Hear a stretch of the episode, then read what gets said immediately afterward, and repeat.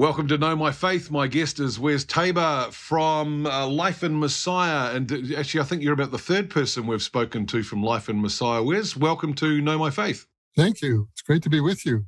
Yeah, it's good to be with you too. I was uh, very uh, pleased. To, I had to take one of my grandchildren uh, to the uh, to the medical centre the other day, and I thought I need to read something. So I opened up my phone, and and there on the phone is "Reaching Jewish People for the Messiah" by Wes Taber. I thought, well, that was a I had three hours sitting there waiting for the medical staff. So I read your book. Well, I'm glad that it filled your time there and that you didn't use it for uh, putting yourself to sleep. yeah, that's it. So, look, listen, tell us a little bit about uh, about Life in Messiah. Sure, love to. Uh, Life in Messiah was actually founded back in 1887 as the Chicago Hebrew Mission. And I'm not sure if your listeners are familiar with William E. Blackstone, but there are not a lot of Gentile Christian missionaries who get favorable press in the Encyclopedia Judaica, but Blackstone is one. And uh, we count him as our founder back in 1887. And the Blackstone Memorial of 1891 is what helps uh, him to be recognized by the Jewish people as an early Christian Zionist. In fact, we have a letter in the Billy Graham Center archives where the Blackstone material is from Nathan Straus, who was one of the owners of the Macy's department store, famous big New York shopping uh, mecca in New York. And um, he says, Justice Brandeis agrees with me that you rightfully should be called the father of Zionism because Blackstone's work antedated Herzl's by about five years. My goodness. And, and Blackstone is a Gentile, not a Jew. That's right. Yeah, he's, uh, in fact, he wasn't even really a, uh, a scholar. He graduated from high school barely, but he was a real Bible student all of his life. And uh, he believed the word of God. And that's a tremendous advantage because he saw God had made promises to the Jewish people. You know, he actually died before Israel became a state. So he didn't get to see his dream fulfilled, but he worked ardently for the restoration of the Jewish people. I think it's fascinating reading books. Uh, I have a couple written in the uh, late 19th century, early 20th century by people that, that saw that vision. They read the scriptures and they said, no, God is going to restore the land to Israel. There will be a nation of Israel. Um, right, you know, we can write that now because we know it 70 years on, but they were writing that 100 years ago, 150 years ago. That's right. And uh, Blackstone was also the author of the first popular premillennial work called Jesus is Coming. He was so humble that he didn't even sign it. He just put WEB, his initials, on the book. And a, a, couple of things that are, I think, fascinating about Blackstone. I call him the the Forrest Gump of evangelicalism. And if you got two hours, I could fill all two hours, I think, talking about Blackstone. But one of the things that he did was uh, Justice Brandeis, Louis Brandeis, was the first Jewish Supreme Court justice. And by the way, uh, if your listeners could be praying for our Supreme Court here, we're waiting yes. for their ruling on on Roe versus Wade, and that could be a sea change here in America. Uh, but Brandeis was the first Jewish Supreme Court justice. Brandeis University in Boston is named after him. And he was a friend of Blackstone's. In fact, he signed the Blackstone Memorial. There were 413 uh, mostly big name people. I mean, John D. Rockefeller, the world's richest man at the time, signed. This was the petition that was sent to President Benjamin Harrison, uh, advocating for the establishment of a homeland for the Jewish people. Right. And Brandeis was one of those who signed it. D.L. Moody was another. Um, but Brandeis was the one who uh, executed or put together Blackstone's will, in which there was a rapture clause. He said, if I and millions of Christians should sudden, suddenly disappear from the earth, then all the money in this estate that Blackstone was responsible for should go to 144,000 Jewish witnesses, Jewish evangelists will suddenly arise to preach the gospel of Jesus. How's that for a practical faith? That's that's faith. There's a documentary around at the moment which is very popular called "What Is a Woman." Uh, I want to ask you the same question, but change that last word. What is a Jew? Sure. So, you know, the rabbis define who is a Jew by uh, if your mother is Jewish. So it's a biological definition, but then they added a religious definition. Uh, you're, you're born a Jew if you have a Jewish mom, But if you convert to another religion, and by that they mean another monotheistic religion, and specifically Christianity, then you're no longer Jewish. Yeah. So they start with a biological definition and then they throw in the religious definition. And so if you're a Gentile who uh, converts to rabbinic Judaism, then you can also be considered a Jew. But I think from a biblical point of view, uh, we always see patrilineal descent. And for me, I don't really care if you have a Jewish mom or a Jewish dad, you're a a descendant, a physical descendant of Abraham, I would say you have the right to call yourself Jewish. As far as I know, in fact, before before we did the 23andMe, we had all the Taber oral tradition. From uh, the Taber side of things, there was a Philip Taber who came over in 1630 from Essex, England, right. to Plymouth, Massachusetts. So that's the uh, the Taber side of it. And the other side was was uh, mostly Danish and and some Irish uh, thrown in there as well. Uh, and then we did the 23andMe, and sure enough, I don't have any Jewish DNA. If I did, I'd be be very happy to own it. Yeah. But I'm more happy to be able to say I'm a spiritual son of Abraham, according to what Paul writes in Romans.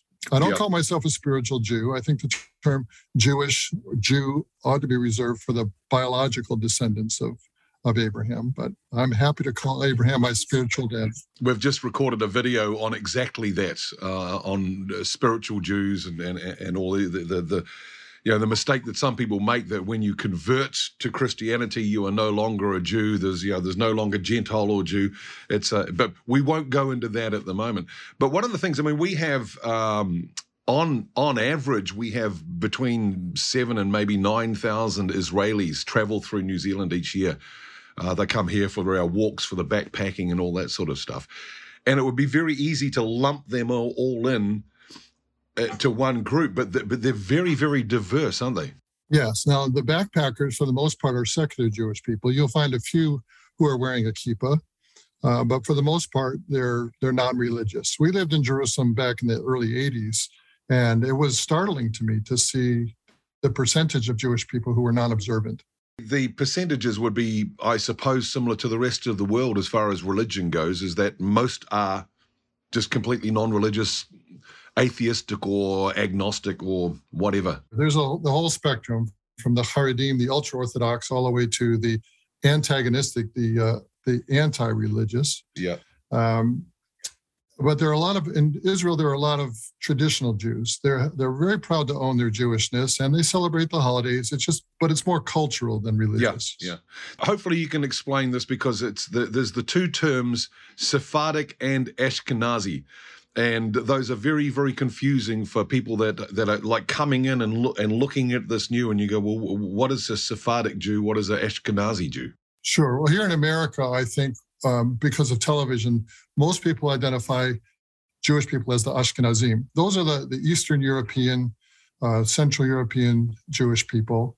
Uh, the word Sfarad in in uh, in Hebrew, uh, you actually are dealing with the Spanish Jews. So anybody from the Iberian Peninsula, uh, historically, would be a Sephardic Jew, and you know, 1492, Columbus sailed the ocean blue, but Ferdinand and Isabella kicked the Jewish people out of Spain. Mm. And they ended up going, uh, some of them to uh, North Africa. When we moved to Israel, I was shocked to find that the, the country that had supplied the most Jewish people for Israel in the early years was Morocco. The very first Israeli that we ever met when we were doing ministry in our early years in Miami and Miami Beach uh, was a Moroccan descended Israeli. She was born in Jerusalem, but her parents yeah. had immigrated in the 50s, early 50s from, from Morocco. So she would be Sephardic, right? The Sephardic Jewish people. And Ladino is basically a form of Spanish that's written in Hebrew. So the Ladino speakers are the Sephardic Jews, and the the Yiddish speakers yeah. are the Ashkenazic Jews. So the Yiddish is more. I mean, that's that's more what we know. The European style Jew, Fiddler That's on right. the Roof, and, and all of that. Exactly. Yeah, they, they they've had a better press agents. I think they they get a lot more TV time and books and and so forth. Yep. So the stereotypical Jewish person, at least here in the states, uh, often is like a Silverman or a Greenbaum or a, a Goldstein. You know, those are all Ashkenazi names. do they care? Do the do, do, the Jews themselves care which one they're they're identified with? Does it you know you like you walk into a room you go no no, no I'm going in there's a bunch of Ashkenazis. You know, I'd love to say that there really isn't that big a distinction, and for most Jewish people, I don't think that there is, and and outside of Israel, probably not. One of the sad things, and I learned this firsthand, uh, my first year living in Jerusalem, I was sitting on a bus coming home from Ulpan and I was just learning modern Hebrew, and there was something that was scrawled in a magic marker on the back of the bus, uh, of the seat across from me. So I'm trying to to read it, and I, I sounded it out, and it was Mavit la Ashkenazim, Mavit la Ashkenazim. Well, the la Ashkenazim is to the Ashkenazis, but what's Mavit? What's Mavit? And then I remembered Mavit is death. Well, who you know, what Nazi got on the bus and wrote Mavet Ashkenazim, death to the Ashkenazim? And an older Jewish man sat down in that seat. He looked at the back of it and he he got really angry. And then the guy who was sitting next to him, who was also a Jewish man, said, and I heard this with my own ears, Chaval she Hitler lo gamar et avoda. It's too bad that Hitler didn't finish the job. And I could not believe it. I could not believe it. Here's a Jewish man saying to another Jewish man, it's too bad that your your folks weren't killed. Well, here's the background for this. This was the result of the waves of immigration from the Sephardic Jewish people who, after Israel was founded as a nation, they came to a, a, state that didn't really have a lot of resources. Yeah. And so many of them lived in tents and on, on the uh, beaches and stuff. And and the Ashkenazim were the settled ones. They were the ones who were the academics, and they led in the military, and they certainly led in the government. Until Menachem Begin came along, who was himself Ashkenazi, um, the, there wasn't a whole lot of um, participation in the government on the part of the Sephardim. So they felt like second class citizens. Right. I don't want your listeners to make the mistake of thinking that all the Sephardim wish that the yeah. that Hitler had finished the job. That's an extreme example of the kind of animosity, the the division in the society. And I think over time that has lessened. Family squabbles. Very very much an internal squabble, yeah. Yeah we uh, as as gentile christians and believers we know that yeshua is the god of abraham isaac and jacob but when we're talking to and this is getting really to the topic of things about about relating the messiah to uh, modern jews and, and modern israelis it's not so much just a simple matter of saying uh, hey where's did you realize that jesus is actually your god yes I, I wish it were that easy. Yeah. There are first of all, I think the most important thing to under, understand is whatever Satan especially hates, uh, uh, whatever God especially loves, I should say the positive way, whatever God especially loves, Satan especially hates. Yes. And because God has set his love and his name upon the Jewish people, uh, the Jewish people are the chosen people. And if anybody doubts that, go to Deuteronomy chapter 7 verses uh, six through eight, God says, you know, I didn't choose you because you were more in number. You know, there's no, there's nothing inherently greater about yeah. the Jewish people. He said you were the fewest of all, all people. But because the Lord loved you and because he made promises to the fathers, God, that's why God chose you.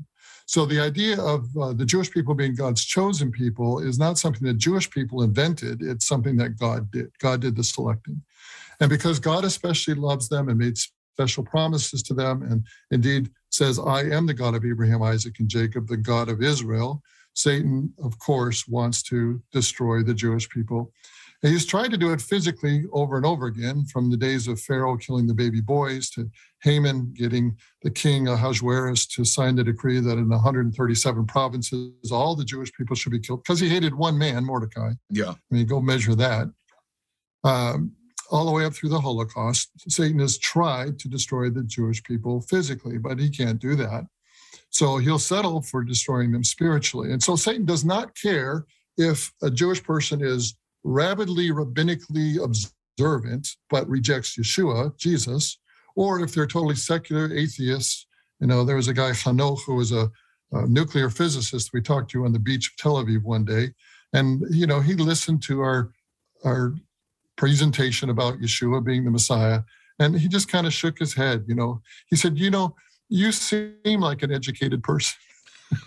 you seem like an face. educated person. You know, how, how can you believe this nonsense, right? So Hanoch, who is a highly educated nuclear physicist, but doesn't believe the Bible, doesn't believe in God. He said, Look, if I wanted a religion, Judaism is a far superior religion to Christianity. I just don't believe any of it. It's all nonsense. Yeah. So Hanoch is not is not in a right relationship with the God of Abraham.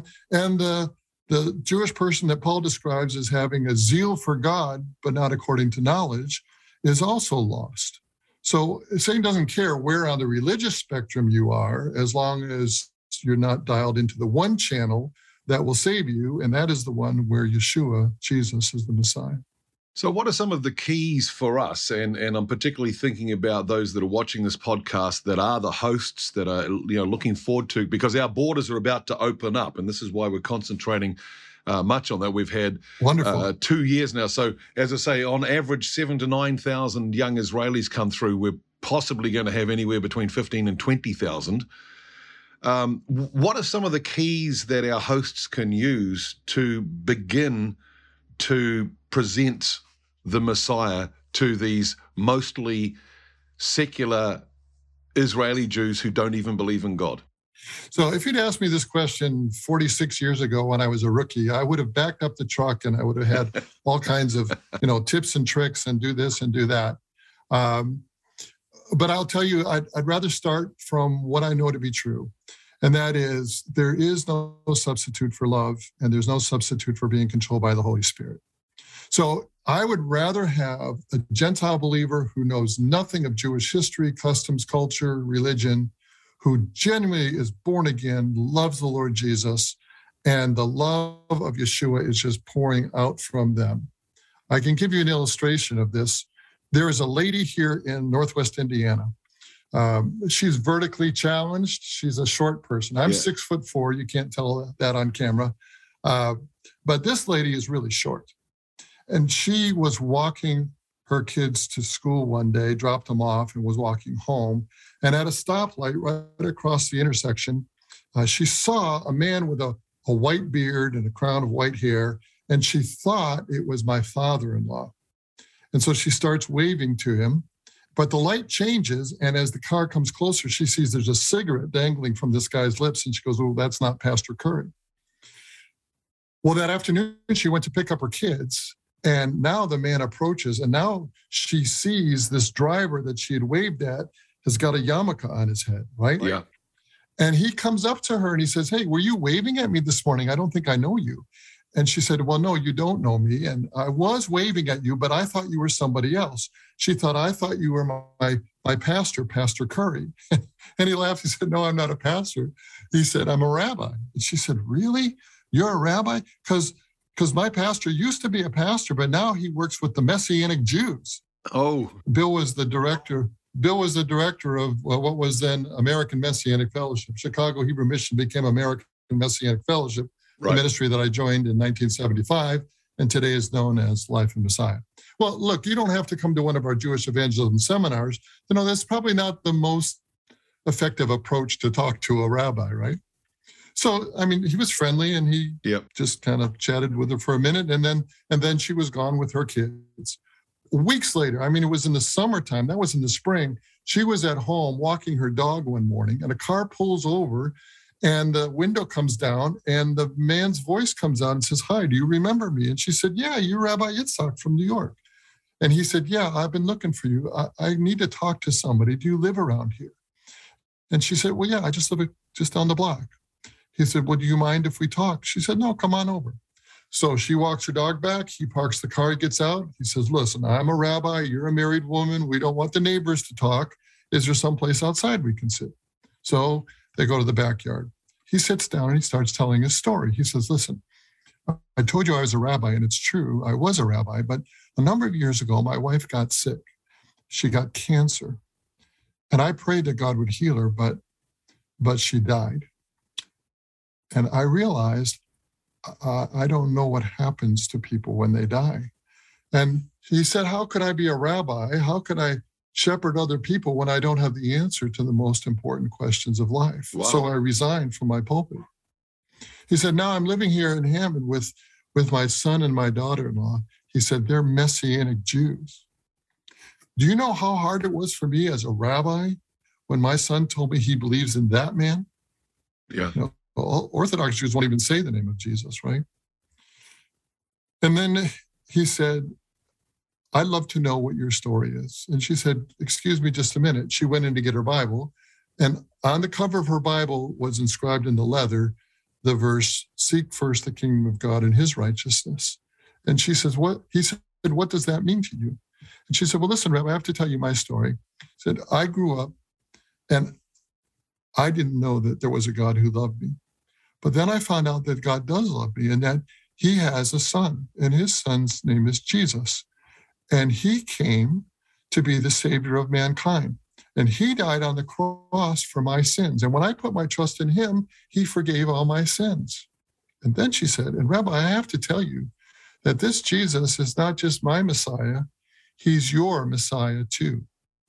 Now, that was the only contextualization of the gospel that Yeah. she had made. She said Christ instead Yeah. of Messiah. Said Jesus said- instead of Yeshua. Said Jesus instead of Yeshua, right? Made all the mistakes. She made all the mistakes. But as she tells the story, she says, as she shared the gospel, it was like his face began to glow. I don't know exactly what that would have looked like, but understanding dawns. Yeah. And he said, You know, I've heard about this thing called a sinner's prayer, maybe from his son, I don't know. But obviously, he was a prepared heart. And he said, Do you suppose it'd be okay if I prayed that right now? And she said, Well, well, sure. And then he said, Well, should we stay seated or should we kneel? like God cares. I don't know. and she said, I don't care. What do you want to do? So they kneeled in the backyard. And this man prayed to receive the Lord Jesus as his Savior. And I will tell you that as the former executive director of the oldest independent outreach to Jewish people in America, who's taught many Jewish evangelism seminars over the years, this is a frustrating story Yeah. right? Because here's this woman who didn't know anything about Jewish evangelism, who leads a rabbi from New York to saving faith in her backyard because she knew the Lord and she loved the rabbi. Yeah. If you know the Lord and you love the Jewish people that God puts in front of you, you are in a better place than if you know all the answers and the love of Jesus isn't there. And if you have time, I'll tell you a story to illustrate the other side. Just hold on to that story because what you've just uh, said is th- th- there's a the myth of the um, of uh, the Jewish gospel that that Jews are saved in a different way to everybody else, and uh, I don't know who started that or why it started, but but the story you just told shows us very very clearly that that's not the case.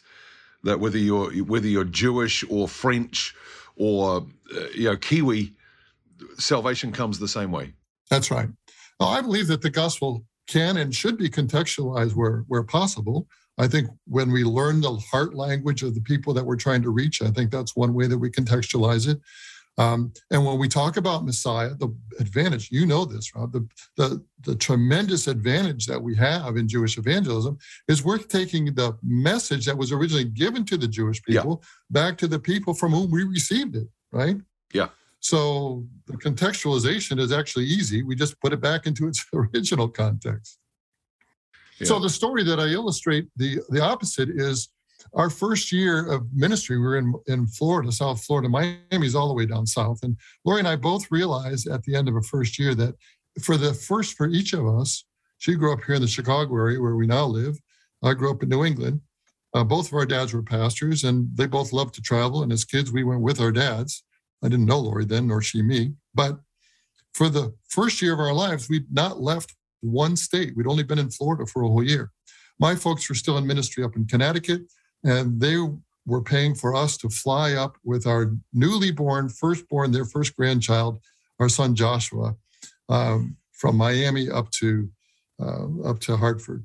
Yep. So we're on the plane. I've clocked out. It's been a long year, year and a half that we've been in, in ministry. I'm tired. I'm getting to go back to my parents' home. We're going to dedicate my son. I'm on vacation. The plane is completely full. We're in the very back. If we were one row back, I'd have been in the in the restroom, right? In the loo. Lori's in the window seat. I'm in my preferred aisle seat, and there's nobody sitting in the middle seat. And I'm thanking the Lord that we've got this infant child we can rest for the couple hour flight up to Hartford. Yep. The door's about to close, and this lady bundles on, and there's no question where she's going to sit because there's only one seat left on the airplane. She's coming for me. So with a sigh, I move over to the middle seat, my my least favorite seat on an airplane. Yep. And this is a woman who's of si- sizable girth, and she comes and plops herself down, and and before the plane even takes off, she reaches into her bag and she pulls out some bagels and she starts smearing cream cheese on the bagel, right? Right. So I'm thinking, hmm, I wonder if she's Jewish. Well, we she's very talkative. We strike up a conversation even before the plane is airborne. I reach for the diaper bag, which is this uh, leather camel skin bag that my father-in-law back, back brought back from Jerusalem. She said, "Oh, where'd you get that bag?" I said, "Oh, it's from Israel." My fa-. she said, "I thought so. I bought one of those when I was over there." Yeah. So like, ding, ding, right? Then she says, uh, "So what do you do for a living?" Right. I love that question. So now I clock back in, right? I'm back on duty. Yep. And I went to Moody Bible Institute and I studied under Dr. Louis Goldberg and I took Jewish history and Jewish customs and culture and Jewish religious thought and messianic prophecy. I've got it all, right? So she has asked the question. I get to back the dump truck up and I start dumping, right? And I'm talking about how, as a Gentile, I had come to faith in the, the God of Abraham, Isaac, and Jacob. And I came to understand from the Jewish prophets that Yeshua is the Messiah, the Mashiach of Israel, and that when that when he was born, he had a bris, you know, when he was five days old. And I'm Yeah. I'm throwing in some some Old Testament, and I'm throwing in some Yiddish, and I'm throwing in some Yiddishkeit, right? And at some point, I say, and you know, God has given me a Jewish heart. And she said, Let me stop you right there. You don't have a Jewish heart. My neighbor Tony, he's a Catholic. He's got a Jewish heart. He comes over to our house and he helps us celebrate all the holidays. You know what? I've never told a Jewish person ever again that I have a Jewish heart. If they can't sense that I have love for them, Yeah. there's no real point in me saying that. What she was telling me, and she was right, was Wes, you filled your head with a lot of knowledge, but I don't sense your heart cares about me at all. What a rebuke that was. Yeah, because sometimes what happens is we we switch into uh, into uh, a fighter pilot mode. We're just we're just looking for another notch on the belt. Yeah, yeah, got another Jewish person saved. Got, you know, um, and that's not what. Whether it's a Jewish person or a Gentile, it's that's not what it's about. It's about relationship and it's about family. You know, uh, Jesus said they'll you will they will know you're my disciples by your love for one another. It's I I genuinely right. want this person in in my life as a friend and a- and I think if we can if we can get past that and, and it's like whether or not I mean yes obviously we desire we yearn for them to come to know the Messiah but whether they do or not I still want to be friends with you Yes, that's exactly right. As a matter of fact, that first Israeli that we met in Miami Beach back in 1976 is a dear friend to this day. And to this moment, she has not put her faith and trust in the Lord Jesus. She loves us. We're, we're family to her. Um, and she's met a lot of believers and she's heard the gospel many times. But the Lord has not opened her spiritual eyes of understanding as yet. And so, if uh, your listeners want to pray for Sarah, they can join the many thousands who've prayed for Sarah over the years. I believe she's going to come to faith one of these days. But when when you get to know someone, you, you are if you want to get to know someone, you ask them questions. Are there any particular questions, not not to use as a rote question, but but as a as a theme, I suppose, that can open the door to a spiritual conversation? Sure. Um, and you're right. I, I don't like having a sales talk eh, because it comes off as Yeah. disingenuous and insincere. Uh, but I do think it's helpful to have some tools in the toolkit. So when I'm sitting next to a person, and I've been fooled both ways, I was convinced I was sitting next to a Jewish person who turned out to be a Gentile, and I was convinced I was sitting next to a Gentile who turned out to be a Jewish person. So, so you know, even after many years, I can't always tell. Um, so if I don't know, um, a good a good question to talk about spiritual things is, you know, I've been taking kind of an informal. Um, it's hard to say survey because surveys sound more formal, but more of a questionnaire. Yeah, a poll. That I like to ask people is if, if you had if you had the opportunity to ask God one question, what would you ask him? Now, when you ask that question, if a person says, Well, I don't believe in God, then you already know, yeah. right, that they're an atheist. But if they do have a question that they would ask God, it can be telling because sometimes it's like, well, why is why is there so much hardship in the world? Why did my grandmother die? Or, you know, yeah. for a Jewish person, where was God when the six million died? Right. Yeah. So so the kind of theological question that they would ask often opens the door for a spiritual conversation. So I, I really like that one.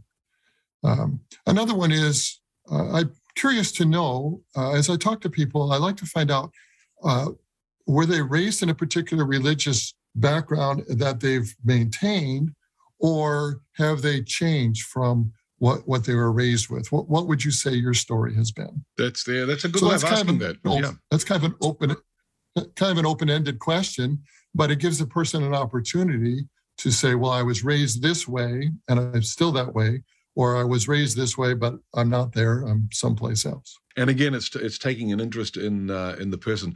There's a um, we had a guy that was one of our main uh, Promise Keepers speakers, Jim Hearn, who's uh, well, I was going to say sadly sadly passed on, but it wasn't sad for him.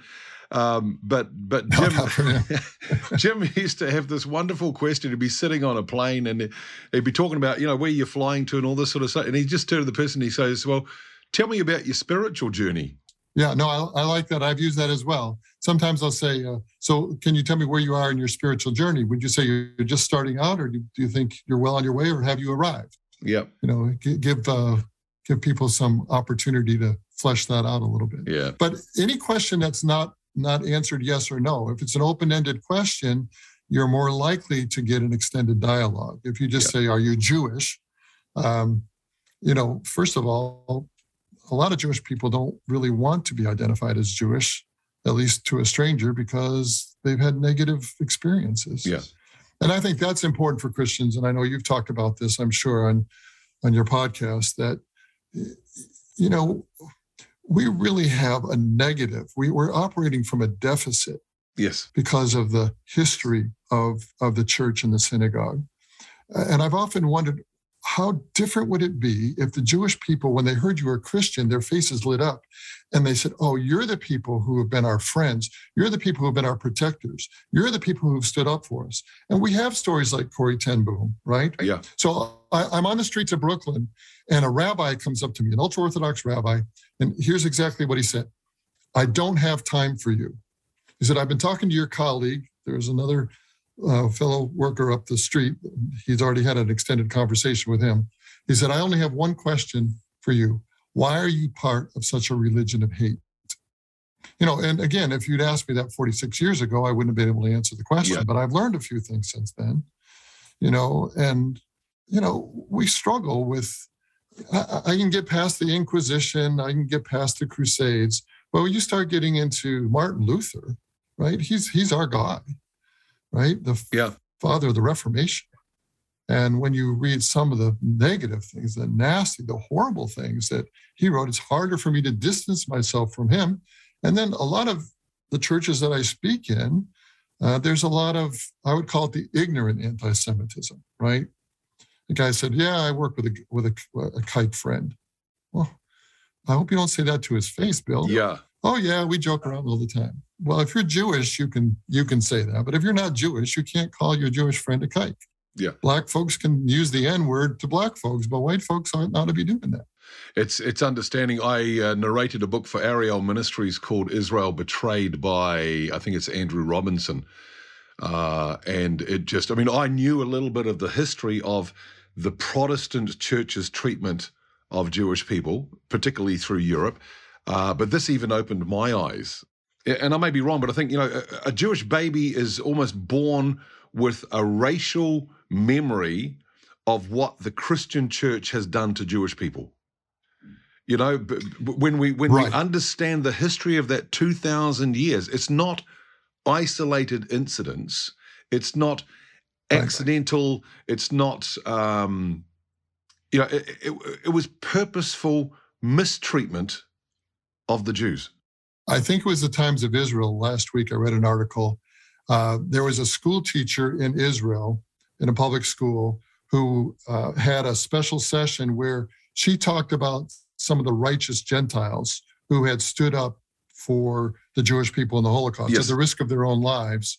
Um, and a rabbi wrote to her and excoriated her and said, You shouldn't be doing this. He said, We work really hard to train our students that Christians are horrible people and they must be avoided at all costs.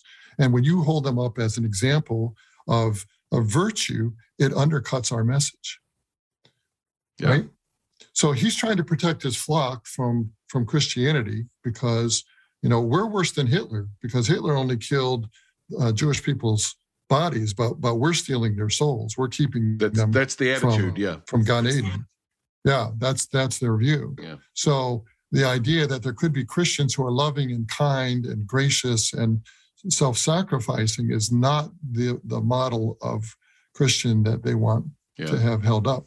So to the degree that you in New Zealand or wherever in the world, uh, people encounter Jewish people, uh, that the love of Yeshua is what they meet. When a Jewish person says, wow, this is different than what I had thought. The New Testament is a different book than I thought. I thought it was anti Semitic, and it's really a Jewish book.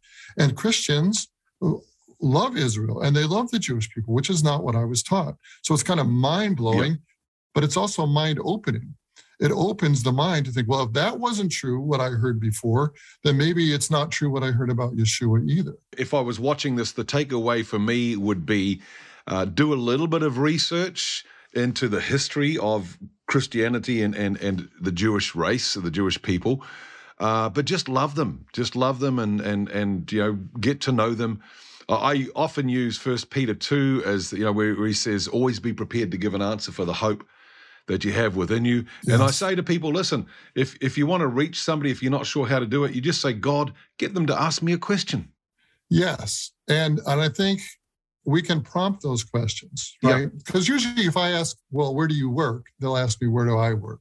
Right. So if I ask about their spiritual journey, then that gives me an opportunity to talk about my spiritual journey. Um, there are two things, and, and maybe this could be a good takeaway for anyone who has not yet witnessed to a Jewish person. There are two things that I think that as a believer, you can say with integrity and with sincerity. Number one is, I'm sorry. I'm sorry for the things that have been done, the horrible things, horrible things that have been done in the name of Jesus against the Jewish people. Well, you talk about a non sequitur you know, how can you say, I love the Jewish Messiah, I love the Jewish Bible, but I hate the Jewish people? Yeah. It, it, it makes no sense at all. And if you're a follower of Jesus who told us that we're even supposed to love our enemies, how, how in the world can you love his cousin, not, not love his cousins, mm-hmm. right? Mm-hmm. So the first thing is, I'm sorry. And then the second thing is, um, thank you. Thank you, because the I wouldn't know who God is. You know, my ancestors, I'm sure, worshiped wood and stone or the moon or sun gods, who knows what they worshiped. Um, but the reason that I know who the true and living God is, the God of Israel, is because of the scriptures, the Hebrew scriptures, and and the New Covenant, the New Testament scriptures were written by Jewish people. Well, it looks like we've lost uh, Wes there, which is very sad, but that was a very interesting uh, conversation. Wes Taber from Life in Messiah, and uh, the book he has written is uh, um, sharing, sorry, reaching Jewish people for Messiah, reaching Jewish people for Messiah. And you will find a link to that book in the description with this podcast. Thank you so much for watching. If you haven't subscribed yet, please do so and uh, check out the other podcasts. And if you are not a host, uh, if you you know if you're thinking about maybe I I might like to host Israelis when they travel around, whether you're in New Zealand or another country, please get a hold of us and we'll give you some details of how you can do that. God bless you. Thank you for watching.